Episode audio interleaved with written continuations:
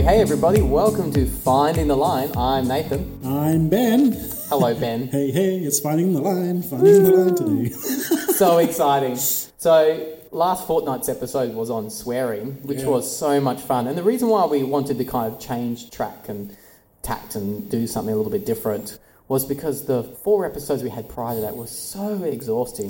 You know, we're literally talking about deep topics about destiny and, and direction of humanity and I think we kind of realized that Oh. because we're releasing fortnightly episodes, we talked on that one topic for two months. Yeah, exactly. so we want to, to keep it a bit lighthearted. So um, last fortnight's episode was so much fun.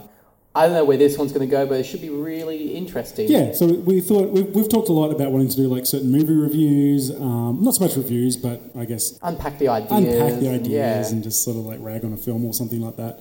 Um, we do have some great ideas. We do want to do one on Rick and Morty at some point as a Yes, series. Um, I would love to do one on Avatar: Last Airbender. Have you, have you actually watched? Yes, that? I watched the I whole thought that'd be a fantastic one to do. Lovely show. Um, but the one we're going to do tonight or today um, is I recently, finally, after much badgering from so many friends, watched the movie The Shack, um, which is based on a book by the same name. Uh, what's the author's name? I forgot. Forgot. That's okay. Okay. William Paul Young or Paul William Young or something along those lines. You know what we can use? Hey, we don't, Google. make, we don't make any money off this podcast. We don't need to credit things. Exactly. It's fine. That, that lad. Um, so we're just going to keep it pretty chill this time. Oh no, we are doing. We're going to do a Q&A. We're going to do a We- we have Q&A section. All right, cool. We didn't So- get to do one last fortnight, so Okay, we're going to all right. do one yeah, tonight. Cool. So cue the Q and A section. Woo.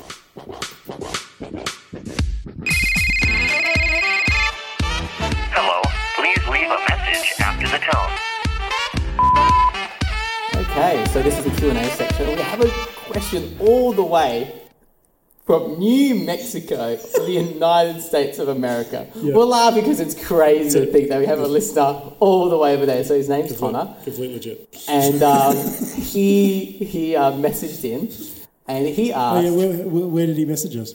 "What's Was that?" it, was it on Facebook? Is that how Yeah, he it's on the it? Facebook Messenger via the- via the page, yeah. You know, So they you could also mess- do you that. could have also messaged us on. Uh, were we on You can tweet to us, You can and tweet you to can us, or you also could Instagram to us. Instagram to Um, us, and we also there's have- also an email which is contact. Is it contact dot finding dot the dot anyway? Yeah, yeah. You had, you put you, you had that email and it was crap, so I made a new one. Oh, good. I'm glad you found a better Which one. I will find, and I will tell you what it is at the end of this Q and A section. Yes. So anyway, um, the question that Connor from New Mexico of the United States of America asked is if Jesus would use social media if he was kind of here today. With Jesus tweet. Yeah, would Jesus tweet? Would he, you know, Facebook? Would he Instagram, Snapchat? Imagine Jesus on Snapchat. Anyway, what do you think, Ben? Snapchat. selfie. Hashtag no filter. Love your neighbor. Hashtag the glow. the glow what do you think original. Jesus' favorite hashtags would be? Hashtag love wins. it's already taken. I know, but It went down so well. I think it would work just as well. Oh, I don't know. But that's not the question. Connor is asking a really, uh, a really important Yeah, question. Let's sorry, answer sorry, Connor's Connor. question. Sorry, Connor, I don't mean to disrespect your question. Um, actually, I don't. Because there's no real equivalent. Mm. Um, what we had, like we, I, I, so I try to draw some sort of parallel here. Um, he had books written about him, but they were well after his death and well after the tradition was passed on. Um, he used the pulpit at the time, I guess. So yeah, he used like he was a rabbi, so he used the teaching platforms that were available to him. Um, would he have? I, I, I guess I feel like one of the disciples would have had a social media account, and Jesus would have been featured on it. But I That's- don't think he himself would have been all that concerned with it. I, yeah, that's a very interesting, interesting twist. I hadn't even thought about that as an Yeah, option. because we, we all know how well it goes when um, political leaders, not that Jesus was a political leader, but have their own Twitter accounts. yeah, he was the king, but that's a whole other topic for another day. That's right. But, uh, He- but, yeah, But he- not in the way did- that we understand He, it. he did not trump though. Yes, exactly. and that's it there. Good touche. But I think what you just said is actually very interesting. I think I agree. Oh, yeah, yeah, cool, cool. we found the line quite quickly. Um, anyway, no, Like, I don't think but- you'd, I don't think you'd be against it by any means, but I Oh, think totally not. No, no. Um, you know, it's it's strange. The first person which is um, uh, coming to my mind, I was going to say Richard Rohr. I think he does have a Twitter, so I'm going to blow that one right out of the water. So anyway, but but there's something about certain kind of Christian mystics and those who are very mindful and, and, and have done a lot of self work. Um, you often find that they're the most people who are they're the most least concerned, but at the same time, they they don't shun the spotlight either. They're not afraid of the spotlight, but they don't push it away. They just yeah. sit with it, and people do what they do with it. I think like the big thing when we talk about like I guess like what we know or what is presented of Jesus is that a lot of the time he's actually very anti-spotlight. Um, you know, majority of the time when he sends people out, he's like, "Don't tell people about this. do not make a fuss. Please do not draw attention to me. That is not the point." Um, you know, I, I once heard, I think it was Rob Bell that said it, and I completely agree. Like, if Jesus were to rock up today, he'd be horrified that we made a religion in his name. Yes. Like, um, so I think in that way, he, him in any way of stardom or trying to push the message outside of the people he had direct contact with, because at no point did he ever push his me- push his message outside of the people he had direct contact with. Um, I think that would still be his method, um, and we and we well know that there are examples even today. So like, I think like people like Ram Dass and stuff like that. These are people who don't, like you say, mystics. They do not use social media. It's just completely outside of their mind frame to Yeah. be involved. But then in other, but, they would yeah, draw such an allure. But yeah, but that people, other people around would do them it. do it for which, them. which makes sense because if you think about it, like someone once made the most most simple point that really struck a chord with me. Says, you know, Jesus never, or as far as we know, never wrote a book Exactly. and published it. Yeah, Isn't that fascinating? And that isn't to say that that means it's inherently wrong. But don't draw those conclusions. But the point is, it's fascinating to even think that. yeah, And that the fascination is, I think, yeah, you're right. Like, because being public and doing provocative things that challenge the status quo, which Jesus certainly did in deep, visceral, symbolic ways, such as turning over the tables, it's not like he had to have his selfie camera open as he did that. yeah. Exactly. It was so provocative that other people were drawn and wooed into it, and they wanted to spread the message of what they were observing, um, as opposed to Jesus kind of forcefully trying to spread the message. I think Rob Bell talked about in his podcast, the Robcast, the difference between different types of power. There's hammer power, and then there's ah, smell. smell power. smell, yeah. And hammer power is that very kind of explicit, deliberate, kind of force the message, get it across, you know, it's manipulative and it's kind of in your face. Whereas smell power, you know, if you smell something, you're drawn to that smell and you want to mm. find out where that smell is. It's it's something about the aroma that you as an outsider are drawn into. And then when you discover what the smell is, you want to share it with others, um, as opposed to the hammer power, which is coming from the angle of the person with power trying to kind of like hammer in power and in a very manipulative, dehumanizing way. Jesus being the ultimate example of that aroma smell. I think you're right. I, I honestly think Jesus wouldn't shun the spotlight in the sense of he wouldn't have been like, no, you can't take a photo of me or hmm. post about me. But there would have been such an allure to him that, yeah, I think Matthew, Mark, Luke, and John would have had their own Instagram, Snapchats, Yeah, and any of the other people would have had that as think, well. And I think the whole story would have ended much the same. Yeah, pretty much. Yeah, cool. All right, cool. Thanks, Connor. Thanks, guys.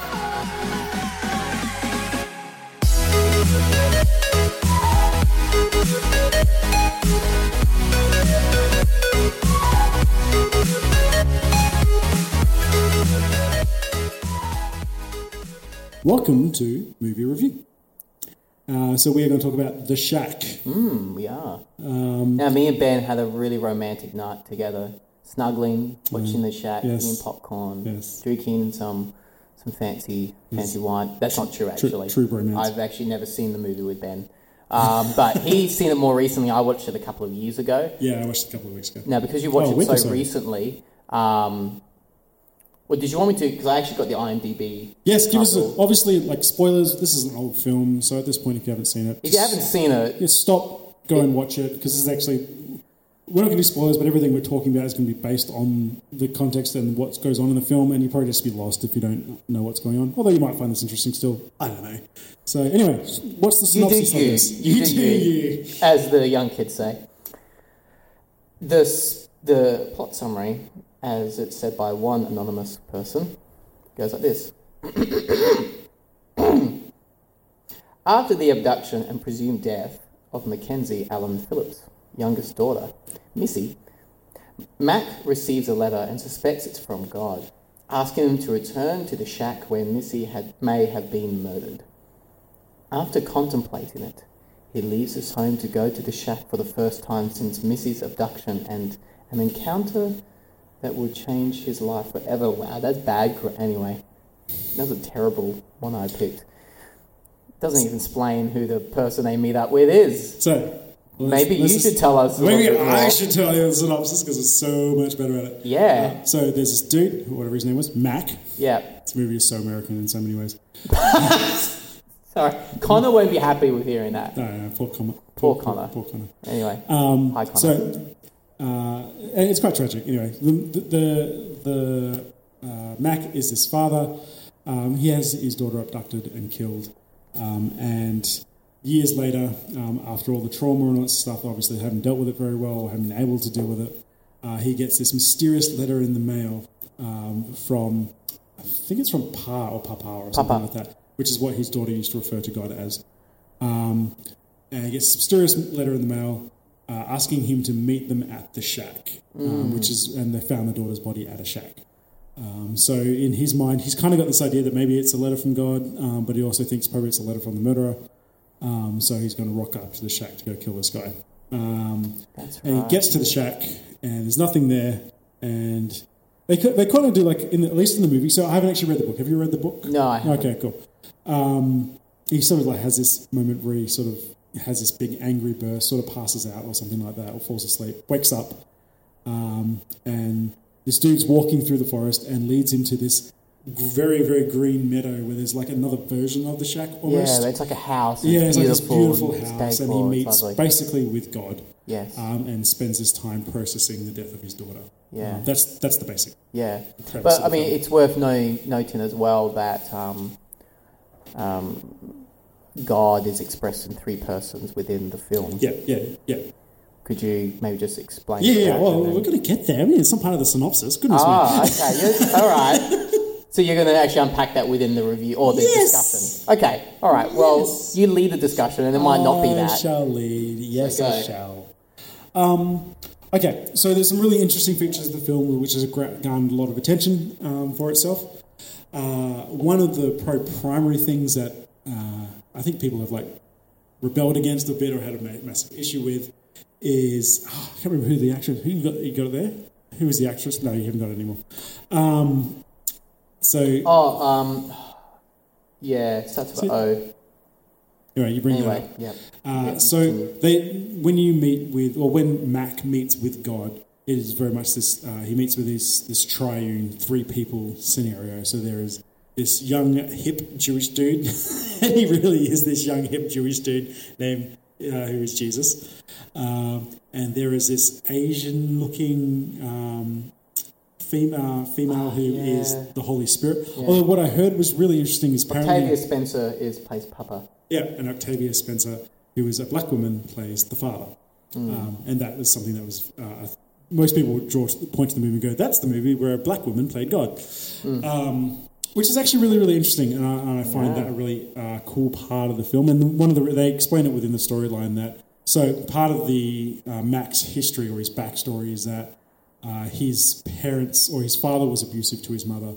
Um, and his mo- I think it ended up killing his mother, and he actually poisoned him and killed his dad. Um, and so when he's meeting with God, God says, "Well, the last thing you need right now is a father." So that's that why. Isn't that profound? yeah, it is, it's quite profound. Um, so yeah, and that's kind of like that was a pretty cool part of the film in a sense that they chose this very different sort of representation of those characters than you would used to be, or much more fluid, I guess. Yes. Um, and apparently, in the book, the the character who is the Holy Spirit is actually meant to be androgynous. Um, she doesn't actually present as a gender, um, which they didn't really get across in the movie. She's obviously feminine um, in the movie, um, but apparently in the book, it's actually completely unable to tell, which I think was actually really really cool. Fascinating. Um, there are some really, really great parts um, about this film. I think as a movie about learning to deal with grief, um, it's actually it's stunning um, in that level. Um, basically he goes through with each of the characters, oh, kind of with the. Uh, would we call it mother, father? Uh, it's hard. It's weird to refer to father Oh, as the um, Papa, papa. Yeah, as because it's as, as, as it is in the name. Yeah, like, so and we just just refer use to we just refer to the name they use because that's Yeah, what yeah, they fine. used. Yeah, Um, that, that takes on a very um, intellectual sort of role. Like, so they talk a lot about like, well, how could God let bad? How could you let get bad things happen? How could you let this happen to my daughter if you, all things are good and all that sort of stuff? So they have this very theological sort of conversation going throughout the movie. Um, Jesus plays this very much. Um, although I don't think they actually re- refer to him as that name. uh, actually, I think they do. I'm, okay, I might be wrong, but I, I I think they kind of go, and you're meant to be. He's like in the flesh. Yeah. Um, but I think aside from that, they never actually use. Not in the movie. I don't think they use his name. yeah. um, he plays this very friendly connection sort of guy, and he uses the and they use the argument that film is because he's the one that's human, so that's what who Mac feels most Yes. comfortable with. Yeah. Um, and the spirit is this very emotive experience. Um, like he goes and plants a garden with her and all this sort of stuff. So that, it's almost Well- like that contemplative, slow. Yeah, but an ongoing. But with each of those sorts of people, it's like it's almost like a, a way of focusing on dealing with grief. Yeah. So with one character, he's dealing with the intellectual thing that something bad happened. Mm. Um, with the with Jesus, the Jesus character, he goes through this whole experience of learning about uh, learning not to hate the person who did something bad to him. Um, and with the spirit, he learns about basically learning to let go. Yeah. And all of this accumulates in the idea that he needs to forgive the person who killed his daughter. Mm. And then they redo a funeral scene um, at the end of the movie. And I was just like bawling my eyes out. It was like Yeah, that part of the movie was beautiful and stunning that it uh, literally led the character to a point where he learnt to let go and learnt to be happy. Isn't incredible? Uh, so yeah, as a movie, as uh, as a grief process film, Yeah. stunning film, Yeah. absolutely great. Um, yeah, any thoughts on that from you? Or? Gosh. I mean, it, it's a little bit off topic though. I don't know if I want to interrupt your rift Or before no, you. go.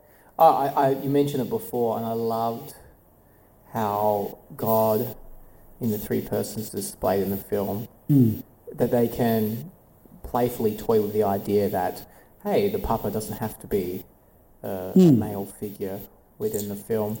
And I think that speaks so deeply to to what they were trying to depict in the film of, of the Christian phrase, which I actually think is still quite beautiful, of meeting people where they're at Yeah, that's the, right. the, the yeah. notion that this was a person who had an abusive father, Mm. and so Papa, um, which is actually just intimate language. It's less about Yeah, having to be about gender per se. I mean, you could say mama, but the point is, is that there's this there's this deep intimacy it that Papa is displayed as a very caring woman yeah, which I think is so perfect, and it actually unpacks the notion that God, in that particular person within the film, meeting Mac where he was at, it doesn't fundamentally change the character of God. I think that's what some people have worried when they talk Yeah, about Christian yeah, theology. It's like, yeah. oh no, you can't toy with the idea of the Father, like Yeah, a yeah, feminine yeah. side of God. I'm just like, we're not saying that God fundamentally changes. We're actually just saying that God still remains the same in the sense of, of God's character Mm. in terms of personality and intention and direction of love and, and the like. Mm. Um, that doesn't change. It's not like God changes in that sense, Mm. Though the approach to God might contextualize depending on the yeah, person yeah. where they're at. And, and there is a part in the film where that father, that character, does become male. yes. Um, and rocks up and says like, "This is the day that you need a father," and like they. That's and isn't that beautiful? My yeah, word. yeah, and, and very much talks that fluidity, what Yeah. we need. Yeah, um, and it avoids the two extremes of like the first extreme being like binary, like no, it has to be this masculine, dominant male figure, but also avoids the other extreme of supposing that there's a fundamental change in who the being of God is. That's it's right. rather the same God, just depicted within with the same character, same intention, same direction, same love. Yeah, Just point on a different face. So that's right. I mean, and even to go through biblical scripture, and if you go especially through the Old Testament, Yes. God is very, very commonly referred to both genders. Absolutely, Um, it's, so it's right there's- there. yeah, it's right. It's right there in the text, y'all. So it's, uh, even though evangelicals would find that quite shocking um, from Yeah, a Jewish it's- perspective, it's not at all. Yeah, yeah, yeah. yeah. Um, I do find like, and I think that is something that's really important. Uh, It's not as a critique, but interesting. This movie is Yeah, go ahead. it's obviously an American film. Um, it's, Mm. Uh, I think the book is. I think it's like 14 years old now, or something like that. Quite old. It is yeah. quite It's old. might- Maybe even older. Um, but go on. and, I- and I think, especially for the time it was written, it's extremely progressive um, evangelical. Um, yeah. um, f- expre- extremely progressive from an evangelical perspective, which I think is actually really, really good. I think it's kind of interesting watching it now. Obviously, it's an old book. It's an old. It's even an old. It's an old movie as well.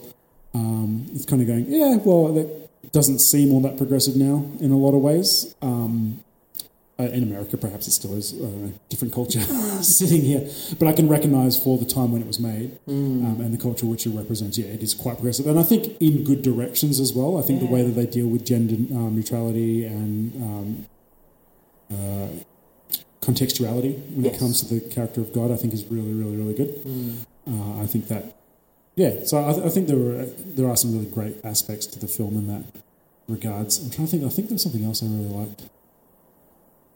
Um, oh, there were some pretty fun parts about like walking on water and all that sort of stuff.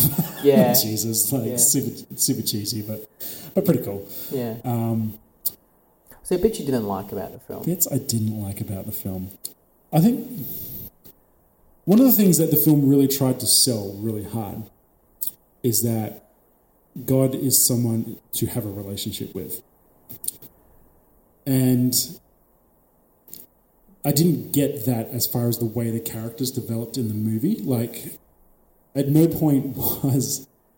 Uh, the relationship that's, that Mac seemed to develop or come in um, to grow with in God was in uh, intellectual understanding.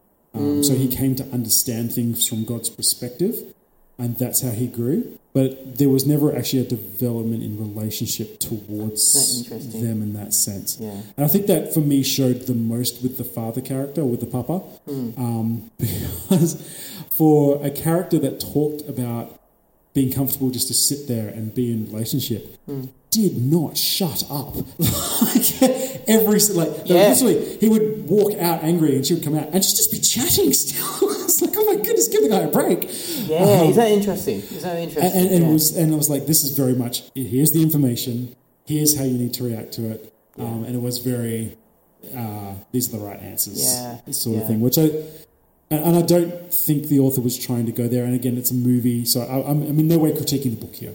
Please keep that Yeah, in mind because I. I haven't read the book and I don't, and it's a very different. critique. Um, yeah. but yeah, I think for the movie critique, in that sense, it did portray a very. If you just understood it right, then you then you'd be okay. Mm. Can, Like- I, can I tell you an area which I thought displayed that quite quite a bit in the way that I didn't like? yeah, Um, I have mixed feelings about this particular scene. Probably more within the mix is probably the negative than there's positive. Though there is some positive, and that's with Lady Lady uh, Lady Wisdom. oh yeah, I have a big rant about that one. Yeah, it's too simplistic. And like even their understanding of the gospel, like don't even get me started. Like, heaven, hell, kids. I'm like, oh my gosh, really? We're going here? Okay, I guess this was written for a particular Okay, so this, can you describe the scene a bit? I it's been so long ago. Okay. I just remember that one bit, and it just frustrated me. Okay, yeah. So there's a point where Jesus Stacy takes him over to this island, or they walk on the water over to this island. Yeah, they go into And this she's like, "Go up, go up here, and you- you're going to meet someone. Uh, just remember everything you've learnt, and you'll be fine," sort of thing. So it's kind of like a test in a sense. yeah, So he goes into this cave, um, and there's this lady sitting on the seat called Lady Wisdom. Um, and which, she- by the way, is that a play? I mean, it's within all- all of Scripture. Is it a particular play in Proverbs, Lady Wisdom? I don't. I think it comes from Proverbs. yes, Yeah. I think. Yeah. Anyway, I'm not quite sure what they're doesn't basing matter. it on in that sense. still, And she goes through this whole rhetoric basically with him about who does he blame. Um, and she's sitting on this chair, and basically the chair represents the seat of judgment. Um, and it goes through this whole argument about uh, who is he angry at, who did the wrong thing, what what do they deserve, the sort of thing. Um, and then sort of flips it around on its head, say like, well, you sit in the judgment seat, and like he bring she brings up his two remaining kids, and kind of say, well, choose one of these then um, to do to live and to die, um, because that's what you're asking God to do when you say that this person should be judged because of something bad that they did. Um, and he's kind of like, oh no, I couldn't possibly choose. Choose me instead. Take me, which is you know trying to echo to the whole gospel story that Jesus said, "Take me," and you know that whole sacrifice concept. Um, the thing I hate, like, there's so much about that which was so problematic. The thing I hated the absolute most with that is when he clicked into giving the correct response. Then it, he was basically re- rewarded with seeing his dead daughter in heaven. Yeah, it was a quick pro like- quo. I scratch your back, you scratch Yeah, mine. You got the right answer. Here's the reward. Actually Ding, ding, disgusting. Like. Yeah, I was like, I was so uncomfortable with that. I was like, oh my goodness, because that's whole scene communicated. If you just did it the right way, if you just believed this the right way, then you would know that. Then you'd be able to see this. through- You'd be able to see this beautiful thing or something like that. But you're not allowed to see it prior to. yeah. Pride again, but right. Yeah. and it's one of those. You know, what the frustrating thing is, is that they could have done that scene, but so differently. oh yeah, for sure. Like, in, in fact, even toying with the idea of him sitting, him sitting in the judgment, and so to Yeah. speak. Like, there are positive ways that they could have had a deeply, deeply grieving, deeply emotional, existential mm. discussion, which could have brought brought about the same end results of kind of being not perfectly okay because I thought that was a bit unrealistic. Like, it's just completely fine now after Yeah. that, but at least some sense of letting go ness to it. But Yeah, yeah. but in a way that's much more realistic and much more taking into account the the whole Yeah, journey I mean, of it would have been kind of nice. I, again, it's. I, I don't mean to. It's hard to judge it in a sense, and but it's what this is. What this podcast does, I guess. Um, because it, it, is, it is representing evangelical theology, and it does that. Like, and, and all of the arguments are very mainstream evangelical theology in their arguments. But for something that is taking that is attempting to take a very relational aspect to this, it would have been nice to see that play more at like a therapy session hmm. Yeah, absolutely. with literally Lady, Lady Wisdom on the judgment seat. That that should be a therapy session. I was just, dude, as a counsellor, I was thinking, I was like, oh, it's like Gestalt. Sorry, that's a, that's a very fringe joke. No, it's not even a joke, it's just a fringe counselling theory. I- I yeah, have you heard seen the idea of like, there's a chair, pretend that your father's sitting in the Oh, chair. yes, right, That, that comes out of Yeah, theory called yeah, yeah, Gestalt. okay. The idea of, okay, let's swap seats. yeah, yeah. Now what are you going to that do? would have been yeah. So that's cool. Something very, similar to and there's a very aha moment out of Yeah. it, which is Gestalt. And I think they could have done that better.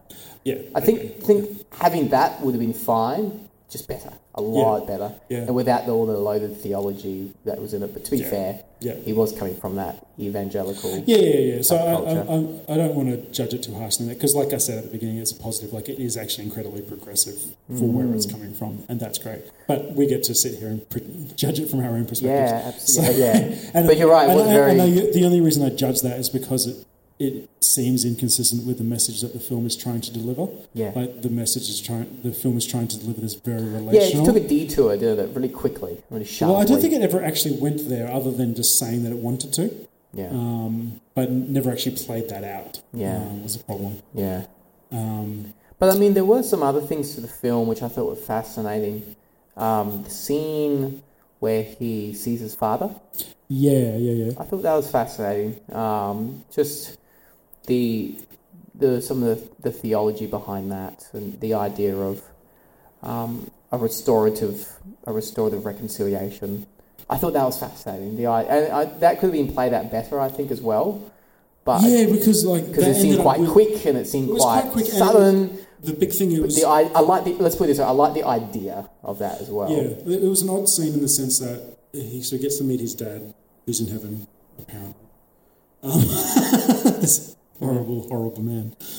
Um, and but Mac apologizes to his dad for killing him, but there's no represent. No. Is there is there It no? doesn't go the other way. I did not know Um, that because I, don't remember that. Yeah, I just remember which- the scene, but it's wow, really. as as a grief? well, that's not really restorative then. no, it's not. As so, and, Oh, like, and so this is uh, and this is where like part of the film is of uh, so Max sort of wakes up again at the end, so you kind of get this slight impression that it was all just a, like a dream hallucination process. Um, although there's, you know, you could take it that way, although obviously they don't, and they they're trying to sell that it was actually a real event, but in the in the fictional narrative of the story. Um, but I think if you actually take it as that, as this guy is literally in the, the shack where his daughter died, he's had a existential crisis and has literally passed out from it, and his brain is trying to co- comprehend it. if you see it all as him dealing with his grief and him dealing with his inability to let go of things, Hmm. then the father not apologizing to him actually makes sense because that's actually not something he needs. He actually feels guilty for killing his dad. Totally, Uh, so very good point. And yeah. because he was a Christian in the film, wasn't he? Like evangelical. The dad and The the, dad. Kid. Yeah, and the kid. Yeah. Maybe that also And- takes into account the. I mean, I'm not saying this is what the author was thinking at the time. I don't know, but like you could spin it. Just take a postmodern perspective and let me put my own interpretation on it. Yeah. You could spin it to say that if it was him just unconscious in the shack, then of course it's going to be the experience of God's going to be filtered through that evangelical theology and perhaps experience. Yeah, yeah, yeah. And So there'll be I- truths The, which- the movie actually makes more sense, I think, if Yeah. you if you critique it that way. Yeah. Um, uh, that it, uh, that's why I say it's actually a really great movie about uh, an evangelical dealing with grief. Yeah. Because I think that in that sense, it actually makes a lot of sense Mm. from a uh, not to make any comments about evangelical, but like Mm. if it's this character and because the, the important thing with the dream sequence sort of concept is you, you shouldn't you should never introduce more information than what the character would already have Mm. um, because that otherwise you're sort of implying some divine concepts. Um, but like the movies actually kind of works well in that way in that um, like there are new things like the idea that God's a woman and stuff like that. I think, but you know that's reasonable that the brain would rationalize that. Like, oh, I don't want a father right now because I have issues with my father, so let's Yeah. make God a woman. There's the other option. Mm. Um, so yeah, it, it, it, This it's is actually- awesome, by the way. It's me actually interrupt consistent. and say, isn't this fascinating? We're now taking like a, like a, a the the the angle of like unconscious happening in his head. I love it. Yeah, yeah, I just yeah. want to say how much I enjoy the fact that we're unpacking it like that as well. You, you haven't really talked movies with, me before. Um, It's good though. um, so in that, uh, the movie actually makes more sense in that regard, um, which I like uh, in some ways, uh. Because it even forgives like the bad theology and the, even the judgment scene conversation because it's actually Well, that's what I meant because it's, based filtered on within yeah, his it's based within history. what he would expect or his own arguments. He, That's what I meant, yeah, what exactly. The arguments he already knows. Exactly. So yeah, in that in Yeah. that sense, it works. So it's working with his own in a, in a monologue logic of, yeah, of it. the, the the critique then of the movie is the movie never never presents it that way, Yeah. um, and actually try actively tries to present it not that way. yeah, yeah, totally. Like Um, this so is I- actually I- divinely what's I happening. can sit here and fix the film by Yeah. Saying that that's the way it works, Yeah. but it's not the way the, the movie itself presented itself to work. Yeah. So it, it, that's that's where the critique of it comes in, I guess. Yeah, interesting. yeah. I was trying to think. I felt like there was another part. Uh, They were, they were the big ones, I think, as far as the things that I struggled with. Hmm. Um, I think, yeah, I like. I, we've kind of touched on the Holy Spirit character. Actually, no. Let's go back a little bit. Uh, something they talk about is very much like God's presenters. They all know Him and they all know everything um, Yeah. all the time, sort of thing. Yeah. Um, which actually makes it really, really hard for him to have a relationship with them. Again, this is going back to the relationship critique Yeah.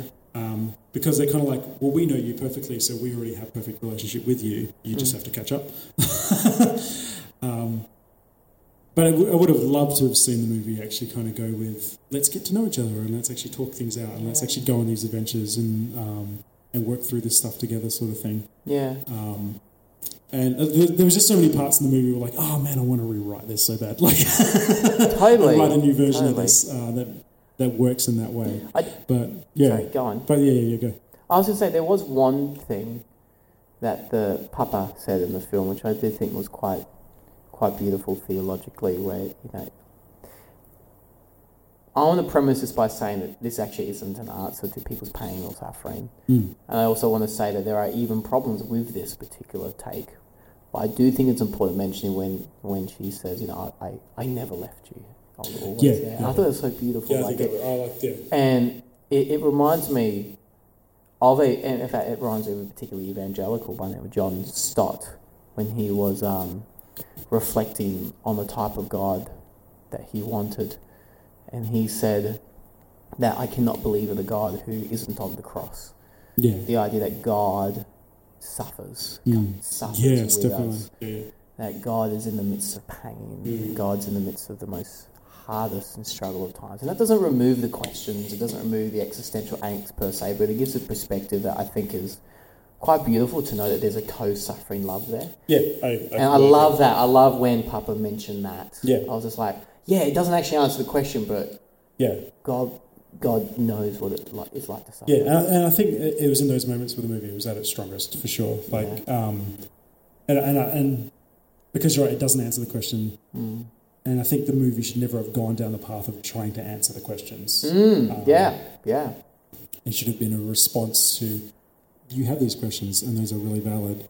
yeah. Um, let's work through them as a relationship, Yes. not to find answers, but to find closure or to find a way forward. Absolutely. Which I think the movie tried to do in some ways, but also Which isn't interesting? It's so to to advance the topic a little bit. We're still within the film, but a little bit outside, isn't it? It's scandalous to the human mind, especially the mod- modern human mind, to to to talk about closure without getting an answer. Isn't that fascinating to think about? yeah, yeah. Isn't right. that so scandalous? Yeah, because yeah, because we're Yeah. so caught up in the right answer will give me closure. Yes. Like the right answer would never give you closure. Exactly. Yeah, yeah. I've, I've thought about this once. I've theologically toyed with the idea. Like, suppose God did answer the question about evil and suffering. Fix anything. No. That wouldn't. That, that wouldn't fix it. No. Wouldn't stop. Wouldn't stop people that I've known getting cancer and dying like weeks later. It wouldn't stop that. because on a basic level, uh, as humans, we're we like to think we're not, but we're basically emotional creatures, like Yes. like all mammals. Yes. We are, we are no better than uh, any other mammal in that sense. Yep. There are there are mammals which are actually more emotional than us, like killer whales. Actually, have much more developed brains in that sense. Um, but we also have this beautiful thing called the oh, what's it called? There's this thing that lays on the outside of our brain. I can't remember what it's called. Anyway, Prefrontal lobe, something like that, which allows us prefrontal to. cortex. Sorry, Yes. I'm using. yeah, yeah, something sorry, like that. Yeah, yeah, anyway, yeah. it allows us to be. No, I was meant to say it's- it's prefrontal that cortex, not lobe. It's the thing that allows us to be self-aware, essentially. Yes, yes, the very front bit. The, uh, yeah, yeah, Um, the upper part Yeah. of brain. Yes. Um, and we get so caught on the outside outside part of the brain Mm. where we work on questions and answers and lots of stuff because we're able to do that. Um, but it's actually not. It's actually a very very small percentage of the brain. I think that's what like Einstein was saying when he made that joke that we only use ten percent of our brains because the thinking part of our brain actually isn't the large part. It's actually the emotion center of our brain, which are the largest aspects of us. Yes. Um, and so when we talk about if we just had the right answers, then we'd be okay. It's like nope. Oh man. like 10% of your brain might be okay. And it's like, it's that same issue that happens when, when someone dies and when we experience great loss, which is relevant for this movie. Um, people really struggle unless they've been through that, I think, to understand that a year later, you're still, your body's still trying to figure that out. Yes. Um, even though you've mentally Yes. come to concept, come to grips with the idea that this person isn't around. Um, and there's a lot of research to say that our guts actually are the seat of our like actually affect the way we emote. oh um, man. quite a lot. People have said it's the second brain. Some people have gone further say it's the first, First brain. brain, yeah, yeah. There's a lot of Yes. um, research around that. And but I actually find that even just as an analogy to kind of go, all right, because we have such an idea that the brain is this thinking center. Hmm. How about we move to the idea of going, all right, think that your gut is trying to rationalize loss. How long do you think that should take? Yeah. Like, yeah. because we wouldn't consider our stomach to be super intelligent in, in that processing sense. And I think that's that's a really good standard. But it critiques that idea that it's about intelligence. yeah, yeah? Yes. Yes. yeah, exactly. And intelligence is emotive, and it's something that takes Yes, yes. slowness Oh, and I can- used to it. So yeah, As, as a counsellor, and as and and you know, I'm still pretty pretty new to the to the, the career game of counselling, but I can tell you, at least from what I've known and what I've researched, and from the very very good lecturers I've studied with who specialised in trauma, they will tell you it's not just about correct thinking. Hmm. It's not just it's not less than that. It's, that plays a role. oh yeah, for Um, sure. and it can actually be helpful just to kind of just just to kind of catch yourself in the moment and be like, oh, actually, I gotta think differently. But however, you're quite right. The deeper healing comes about how we viscerally, emotionally, but I don't just even want to use the word emotional, like existentially, this deep meaning. Mm. This is this deep, visceral, bodily meaning based sense Yeah, of yourself that has to deeply process pain, has to grieve, it has to has to find, uh, depending on how who the person is, you know, they have to draw it out, they have to cry it out, they have to talk it out, they have to do something that actually deeply gets the hurt Yeah, out. right. And isn't it interesting that the answer in that sense then isn't the right answer? No. The answer is that ironically not an answer. It's a it's the ability to actually Yeah. walk the journey. That's right. Now, uh, in some ways, an answer can actually be harmful Yes. um, because Oh, man. oh yeah, done, easy. Yeah. Like, Or, or, or worst case scenario, someone's just died. what God need another angel in heaven? Like, oh my word! Yeah. Oh, yeah. Don't even get me started. I mean, that's wrong on many different levels theologically, but it's also just wrong on like Yeah, yeah. just a hurt level. Like, That's right. Yeah. piss and, off! I don't need to hear that. And we yeah, and that's and, and we come up with these things in order to deal with the loss and the pain. Yeah, we- Again, I mean- like uh, I think I've referenced it once before, but Ricky Gervais did a really interesting film called The Invention of Lying. Um, have, you, have you seen that at all? Yeah, I have. Yeah, Yeah. I think I watched that as like as a quite as set evangelical Christian when that first came out, and I was like, oh man, I don't like that at all. Thinking back, and I'm like, damn, yeah, like a really valid sort of point that how much shit we make up um, in order to try and just rationalize our grief, Yes. um, and especially the, the fear of the unknown, which is the biggest fear we have as humanity because we're like the one species that can comprehend that we are going to die, but not uh, comprehend what that means. Yeah. So it's like our Yeah, biggest. It's like the biggest fear we co- constantly deal with. yeah, Um, so yeah, we build all these. Yeah. Ideas Ernest around Becker, not just- denial of death. It's very big on that. that Yeah, that's right. Yeah. yeah, so yeah. yeah, so um, I think it's a really great movie in that way, and to take it as that way. Mm. Um, like a lot of the issues I have with it all boil down to. Uh, I mean, I haven't even really talked to critique it on the evangelical level because I think if you listen to our podcast and you know where we stand on things, you know where some of the issues are when it comes to that film. So that, that's kind of pointless. That's not a critique of the film. That's just me having a bitch.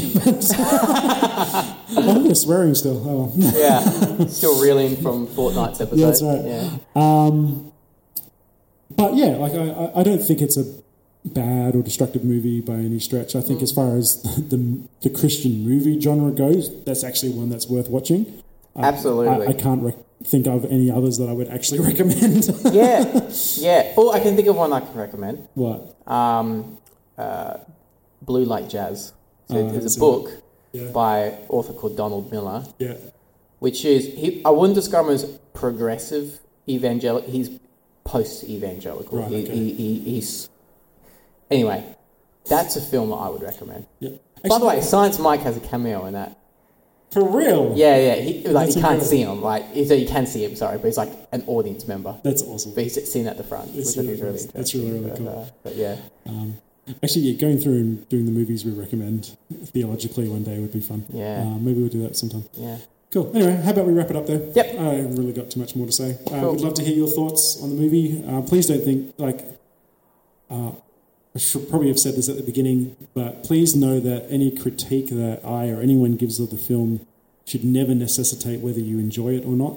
Mm. Um, something can be critique critically bad, but if you find joy in it, then you should find joy in it. Exactly. Um, Especially so God is not dead. No, I'm kidding. That's objectively. Sorry. I should stop right there. now. no, no, I, I am never judging your passions. Never Please judging that. But I will critique your movies. Yeah. Amen. anyway, All right, well, we'll leave it there. We want to hear you guys. Again, um, share our stuff, show us some love. share it um, like the recommend, plague. yeah, share, Share it it like the bubonic plague. Recommend us. Um, send us yeah, around Facebook and whatever else Yeah. comes up. get more questions. Like question from Connor was this is brilliant. fabulous. Yeah, yeah, yeah. I'm sure we'll find out more from people from all over the globe who are going to send us questions really, really soon. All right, you guys are awesome. Uh, let us know if there's any other topics or movies you want us to talk about as well. Bye. Night.